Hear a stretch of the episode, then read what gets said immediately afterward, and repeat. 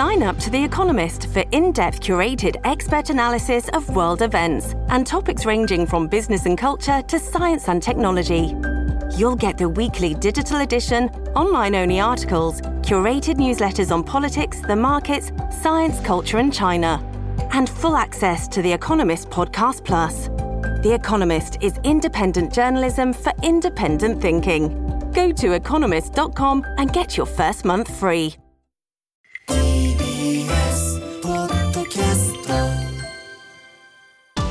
TBS Radio. 荻上チキセッション TBS Radio 905-954教団との関係問題ない。細田衆議院議長が辞任の記者会見。衆議院の細田博之議長は今日午後議長公邸で記者会見し体調不良で辞任すると正式に表明しました。記者会見ではこれまで旧統一教会が関連する会合に8回出席していたことを認めていましたがこれについて問題ないとの認識を示しました。また女性記者へのハラスメント疑惑報道については単なる噂話だと思っていると否定しました。その上で議長の辞任について旧統一教会との接点やハラスメント疑惑は無関係だと強調。あくまで今年7月に脳梗塞の症状が出たため治療していたと説明しました。次期衆議院選挙への出馬についても意欲を示しました。記者団からの質問は続いていましたが会見を50分余りで打ち切りました。それではですね、えー、細田衆議院議長が辞任を正式発表というこちらのニュースについて TBS ラジオ国会担当澤田大樹記者に聞きます。澤田さん。はい。どうぞよろしくお願いいたします。こんばんは。よろしくお願いします、はい。えー、まずは澤田さん先ほど行われた記者会見の音声からお聞きいただきましょうか。はい、まあ、先ほどというか午後2時から1時間ぐらいにわたってまあ行われたと。いうことですね、はい、はいではそのセクハラ疑惑についての澤、えー、田記者も、えー、出席された記者会見の音声お聞きください。これまで週刊誌報道でセクハラ疑惑も支えられてきました。で教団との接点も支えられてきました。そうした中で本来議長というのはやっぱり立法府の長たる存在国会議員代表だと思います。そういう方がこうして疑惑に取り出されていること自体が政治への信頼失墜につながるのではないかと私は思うんですがそこの認識をお願いします。ご質問ですが、まずセクハラ問題について言えばですね、これまで誰一人あの具体的にこういうセクハラがあったという方はございません。そこでただあるかもしれない。だから誰も反論はしてないんだけど、裁判でしっかりと対応してる。我々は裁判でそう証明するしかないんですね。それで裁判であるかないか、セクハラというのはですね、ある意味で男性にとっても大変な問題です。セクハラというのはね、ある意味であの男にとってもセクハラをしたと言われることは大変な問題ですね。だからあの本当にあったんなら言ってほしいそうするとどっかの最近のも例のようにですねあの何人も400人いなくてもいいんですが5人でもセクハラを受けましたっていうのが出て初めて MeToo が成立するわけです。MeToo がないじゃないですか。私のとこ今一件もないんですよ。どうしてそういうことがこるのかもわからないだから単なる噂話として言われていると私は思っているわけです共同通信の田川と申します先ほどのセクハラの話なんですけれどもその名乗り出る方がいないというふうにおっしゃいましたが、まあ、セクハラというのは上下関係があったりとか、そういう難しい状況の中で起こって、なかなか言い出せないものであるという認識をやっぱり議長は持っていただきたいと思います。これは私の感想です。そういうことがあったという前提でご質問ですね。僕はないという前提で申し上げてますので、あったならあったとおっしゃっていただきたいし、そのこれ問題が大事でしてね、ないならないんですよ。私の覚えはないんですから、それをね、あったような、ないようなことを言って、えー、男性に対して、あるいはあのそういうことがセクハラだと言って、まあ、週刊誌などがその述べ立てるということが男性に対するそういうハラスメントじゃないかなと結果的にはあったならあっただしないならない。男性だってみんな困るでしょ。う。はい、えー、記者会見の音声を聞きいただきましたけれども、はい、いきなりセクハラの話言っちゃいましたけど、あの、はい、冒頭ですね、あのなんで辞めるのかという話が、まあ、7分ぐらいにわたって議長の方からありました。え具体的にはな夏にですねあの地方を巡っていた際に、えー、熱中症になったとでそれで、まあ、体調を崩してそれを検査したところ、えー、まあ、脳梗塞の初期の症状が出ていたということでその薬を、えー、服用しなきゃいけないんだけれども自身の、まあ、持病との関わりがいがあってあまりそれが効果的に使えない可能性があって発作というか、え症状が悪化する可能性があると。でそれによって、まあ、ななそれも何日間かまあ休めば大丈夫ということなんだけれども議長だとさまざ、まな行事もありますしあの国会の中での、えー、ずっといなきゃいけないということもある、うん、それからまあ天皇と会ったりとか、まあ、はい、海外の賓客と会ったりということもありえるので、まあ、そういうことも含めて、えー、議長はできないんだということで、うん、まあ、お辞めになるという話がありました。でその後にまに質疑応答が出た中で、まあ、先ほどお聞きいただきました、まあ、セクハラについてまず、えーえ質問等々があったということになります。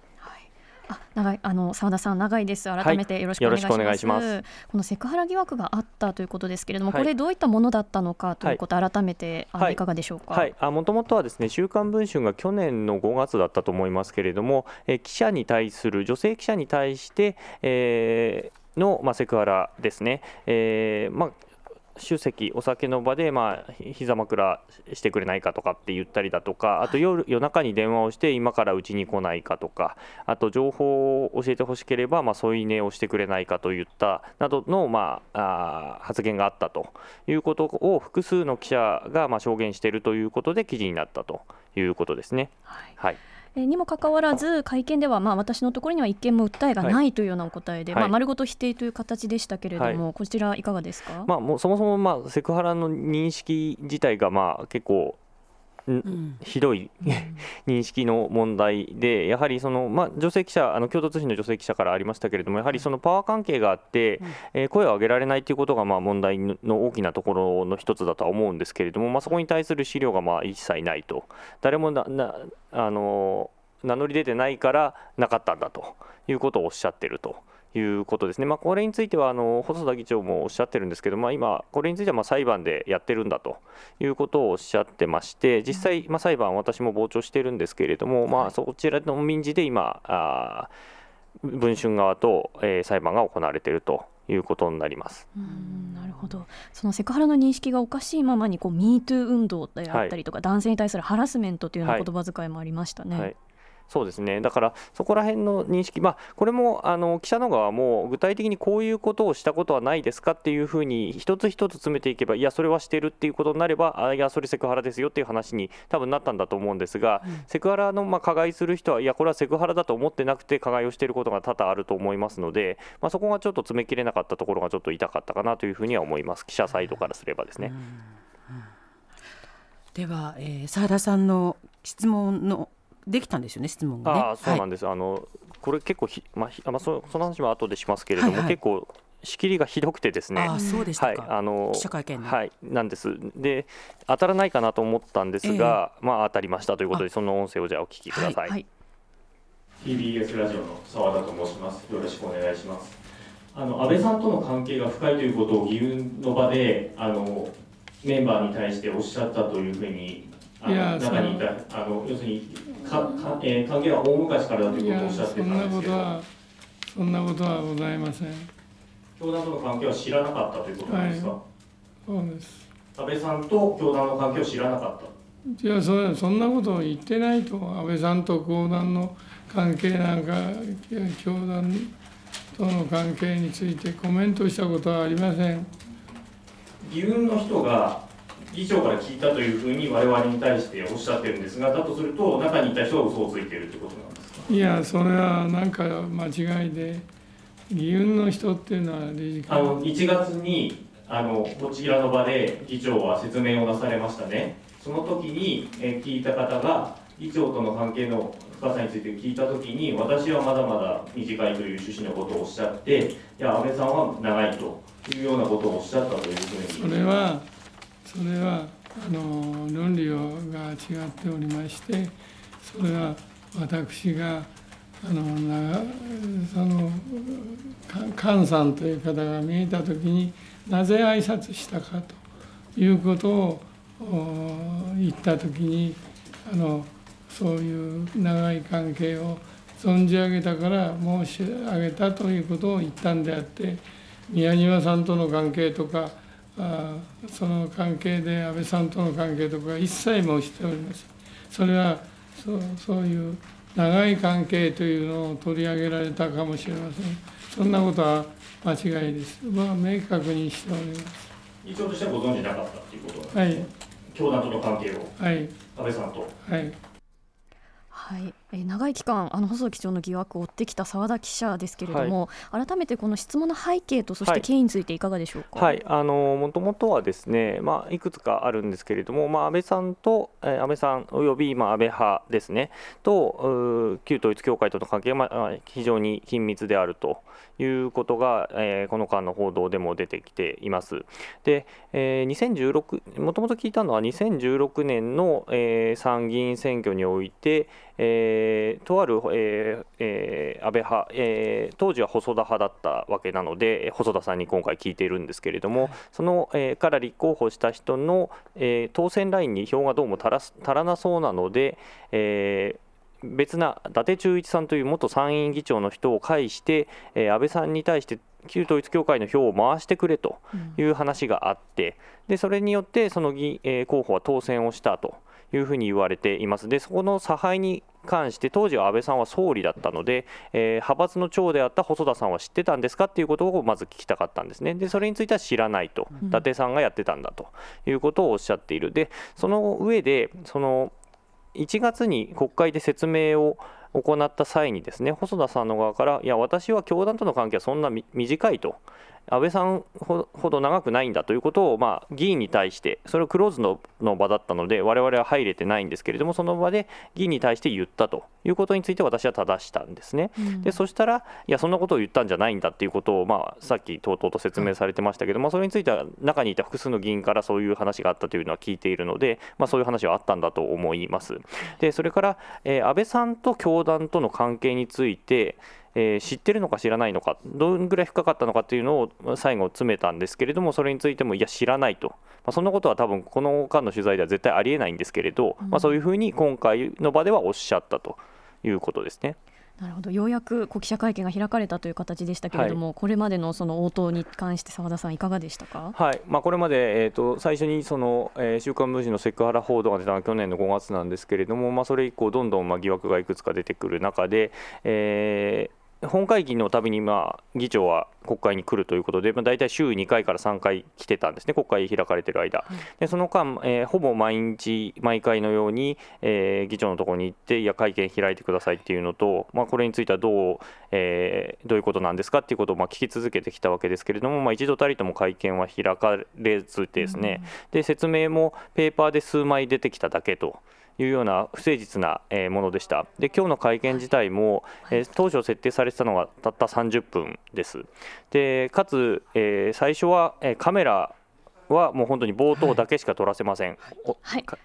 あ、すいません、ごめんなさい、佐、は、田、記者さん、あの、ちょっとお時間になってしまったので、はい、またお伺いさせてください。はい、ありがとうございました。澤、はい、田記者でした。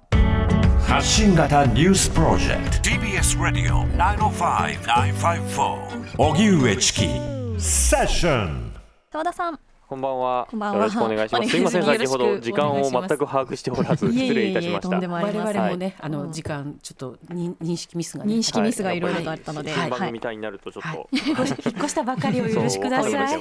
はい。改めてですね、どんな会見だったのか簡単に教えていただけますでしょうか？あのまああの辞めますという 議長を辞めます。あの体の調子が悪いので辞めますということをまあ冒頭おっしゃって、あとはまあ記者から統一教会のとの関係だとか、あとは、えー、セクハラの問題などについてま質疑があったと。でトータルでやっぱり見て思ったのはあの旧統一教会に関してあまりこうネガティブな話をされなかったなっていうのがあって、うん、あの結構その関係が深かった方もあの反社会的な行為をする団体とは決別しますみたいな形である種手のひら返しをこの1年間してきたと思うんですね、自民党の議員たちは、その中では細田さんはそこの悪口をほとんど今日おっしゃらなくて、はい、っていうのがちょっと印象的でした。だ言わなかったことにちょっと真実があるのかなというふうにもちょっと思いました、それからあと安倍さんとの関係につ安倍さんと教団との関係についても、えー、ほとんどおっしゃらなかった。えー、安倍さんも亡くなっているので、まあ、安倍さんに全部追いかぶせるっていうことも可能だったかなというふうにも思うんですけれどもそこについてもおっしゃらなかったっていうのはちょっと印象的でした。うん。あのこれまでの関連会合8回出席していたことについては問題ないという認識でしたけれども、はい、こちら澤田記者いかがでしたまあ、頼まれたら行くんだと。なるほど。それは団体がどうこうじゃないんだということをおっしゃってるわけなんですけども、まあ、ただ、それだとまあ一つおかしいのは、まあまあ、犯罪行為をする団体だったとしても行くのかっていうのがまあ一つあるでしょうし、まあ、それは旧統一教会がどうこうという意味じゃなくて反社会的な集団からオファーされても行くのかっていうのが一つまあ疑問としてあるので、そこはもう一つつけたなということもありますし、あとはその2019年の会合の中では安倍首相に対して、えー、今日の正解を報告しますということをおっしゃっている、でそれについては言わなかったんだと、でリップサービスだったんだっていうふうに今日は言ったんですけれども、はい、なんでそこで安倍さんの名前が出てくるんだっていう話なわけで、でそれはやっぱり統一教会と安倍さんはつながってるんだよっていうことを、ここの人たちはみんな分かってるし、そこで言ってあげた方が喜ぶなっていうことを分かってた。はずなんですね、うん、でそこについては言及が今日はなくて、うん、いやリップサービスだったんですと。で本人には伝えてませんっていう話なわけでじゃあなんでそんな発言出たんだっていう話がから考えるとやっぱり近いってことは知ってたよねっていうことは言えるのかなというふうに思います。なるほど。このあの記者会見、まあ、あのあったわけですけれども、はい、それ受け止めてこう全体的にですね、はい、こうなんか言いよどんだりだとか、はい、なんか言いたいことがまだまだありそうだったり問題ないってあるいは言ったりだとか、はい、なだいぶ消化不良な会見だったように思うんですがそうですね。質問がですねあの、まあ、30人弱しか入れないかなり限られた会見なんですけれど手を挙げてる人もまだ10人以上いたんですよ。で当てる順番がめちゃくちゃでして、はい、あのランダムに、まあ、そこそこの間のジャニーズの会見じゃないですけれども、はい、基本まあランダムに当てることが多いんですね。まあ、順番に当てていくっていう場合は全部に当てる前提で、まあ、順番に当てていくっていうことになると思うんですけれどもある列だけ順番に当てていったんですよ今日。はあ、ある列？ある列だけ、まあ、私たちが座ってない席っていうことなんですけど、私とかあと、えー、CBC テレビの木下記者っていう記者が、まあ、はい、いつもこの1年半ぐらい、はい、えー、ずっと細田さんを追いかけてたんですけど、はい。まあ、その2人がいる列は当てられず私と木下さん別な列にいたんですけどそこは当てられずそうじゃない列をひたすら当てていくと。で時間で打ち切りますみたいな形になってこれ不自然すぎるでしょって言ってる途中で僕もちょっと声を上げてしまって、なんでそっちの列だけなんですかっていうのを言ったりとか、もうちょっと最初から荒れ気味なところはありました。だから多分司会する側が、まあそれこそ NG リストがあったのかなかったのか分かりませんけれど、本当はランダムに当てて、最終的にまあ、えー、きついことを言いそうな人を当てないっていう作戦もあったとは思うんですけれど、まあ、それが多分うまくできなかったのかどうか、まあ、やろうとしてなかったのかどうかは分からないですけれど、うん、っていうところですね。ただ、終わった後に挨拶に行ったら、その司会をした人に挨拶に行ったら、えー、僕が1年半追いかけてたということは、向こうも認識はしていたようなので、ど。まあ、どこに座ってたかは多分分かってはいらっしゃったんだとは思います。やっぱこの記者会見、改めてやってほしいというような声も上がっていますけれども。はい。そうですね。あの全然今日あの何も解消されてないのでで記者から何度もそのじゃあ改めて会見開いてくださいもう議長じゃないんだから、えー、話したいこと話せますよねと。議長だから話したいこと話せなかったんだっていうことを途中でおっしゃってたんですね。なのでじゃあ話せますよねと言ったらいや自由に話しましょうっていう言い方をしててつまり会見のような場じゃなくてもっとフランクに喋らせてくれよと。オフレコだったら喋るよっていうニュアンスだと僕は受け取ったんですが、はい、だと思います。はい、食い込んでこいってことですね。まあ、ただそうなってくるとじゃあ誰が喋ったっていうことはこちらとしては報じにくくなるわけなので、はい、やっぱり会見という場でオフィシャルにちゃんと話してくださいっていうのがまあ筋かなというふうには思います。塚越さん塚ごめん。なさい塚越さん。からもいかがですか。あれあの僕全部見れてないん。ですけど、はい、30分っていう予定だったの55分ぐらいまで長くなったということなん。ですが、はい、それはやっぱりあのたくさん。聞いて。えー、それでも短いと思うんですけれども、はい、もっともっとやっぱりやるべきだった、あるいはそれでも少し伸ばせたっていう感じはありますか？いや、まあ、まあ、最初がまずありえないというか、ね、あの本人の発言と幹事社が2社いたんですけど、その質問だけで、質問ともう1社だけで、つまり3社の質問だけで終わっちゃあの30分経っちゃったんですよ。なので、まあ、それは全然質問できませんよね、そあの全参加者の1割ぐらいで、ね、なので、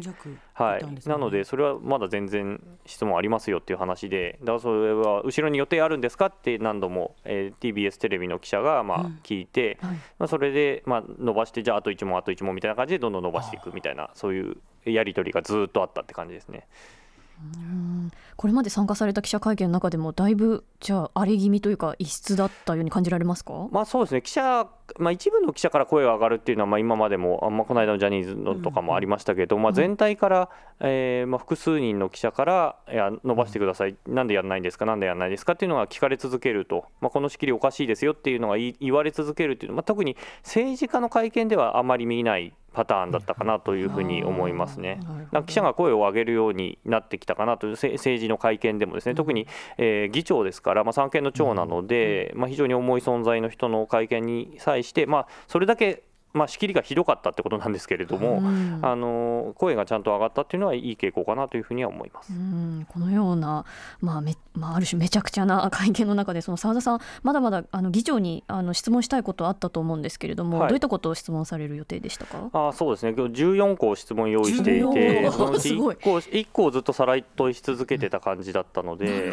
実は1問しかできてない、まあ、セクハラの話本当は聞きたくて、うん、まあ、具体的なこれってセクハラあこれこんなことしましたかこんなことしましたかっていうのを聞きながら、あそれセクハラですねっていうところで、えー、追い詰めたかったっていうのは一つあったんですけれども、まあ、ちょっとそっちじゃなくて今日はあの統一教会に絞って話を聞いたのでそっちも聞きたかったですね。はい、なるほど。澤田さん最後にあのこの後テレビにも出るということで、ね、はい、何ですと？今日12時ちょっと前ぐらいから、はい、えー、と23時56分だか58分だったと思いますけど、はい、あの、はい、TBS テレビの、えー、ニュース23であの細田議長を、まあ、はい1年以上取材し続けたということで、あの出させていただくことになりましたので、ぜひそちらもご覧ください。はい。